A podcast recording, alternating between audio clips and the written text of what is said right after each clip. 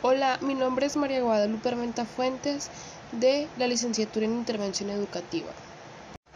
La educación como necesidad de vida. Educación y comunicación.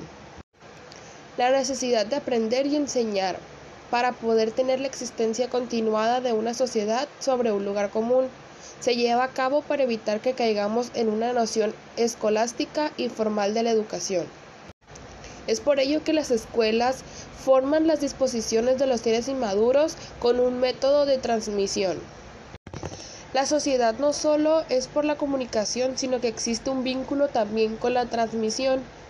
Ese vínculo es verbal entre las palabras común, comunidad y comunicación. Es por ello que la vida social se identifica con la comunicación, pero esto no nos quiere decir que toda comunicación sea una vida social, ya que toda comunicación es educativa. Por ello, al ser un receptor de una comunicación es tener una experiencia amplia y alterada, dependiendo del ámbito en que se lleva la comunicación, ya sea educativa o en una vida social. Como resultado de aprender y enseñar, amplía e ilumina la experiencia, estimula y enriquece la imaginación, asimismo, crea responsabilidades respecto a la precisión y la vivacidad de la expresión del pensamiento humano. La educación sistemática es la que uno obtiene de vivir con los demás y la educación deliberada del joven.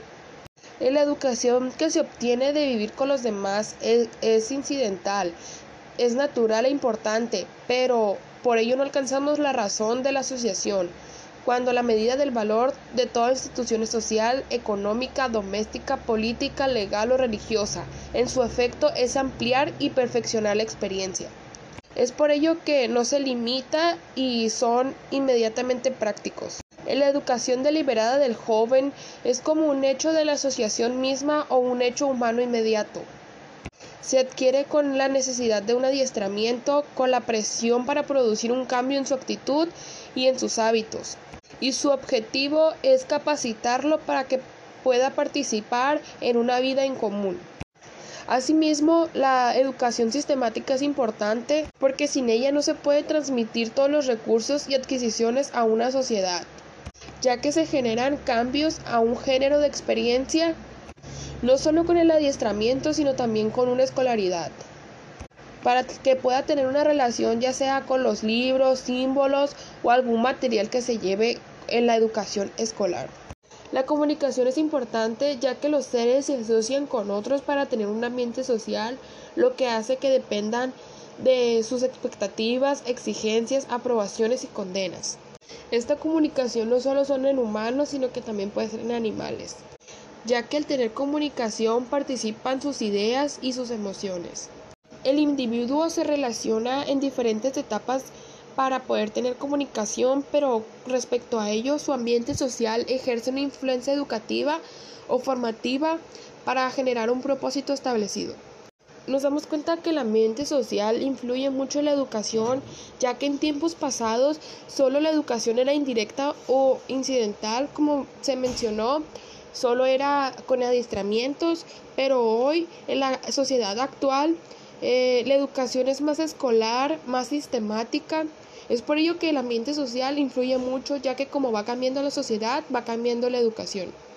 El ambiente social pues viene siendo aquella comunicación que se tiene para obtener una educación. Uno de ellos sería las maneras, las buenas maneras que proceden de cómo se dice o de una buena crianza.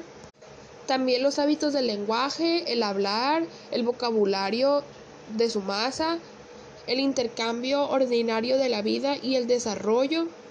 Asimismo, el buen gusto y la aparición estética en la vista de los objetos armónicos como la elegancia de su forma, color y cómo se desarrollen naturalmente un espíritu de buen gusto. Como conclusión, la educación influye mucho tanto en el ambiente social como en la comunicación, ya que de ahí se deriva todo proceso educativo que se puede obtener mediante la familia, en la calle, en el comercio o en las asociaciones religiosas ya que al pasar por algunos de estos procesos el ser razona de diferentes maneras para formar un juicio de sus emociones en las distintas ocasiones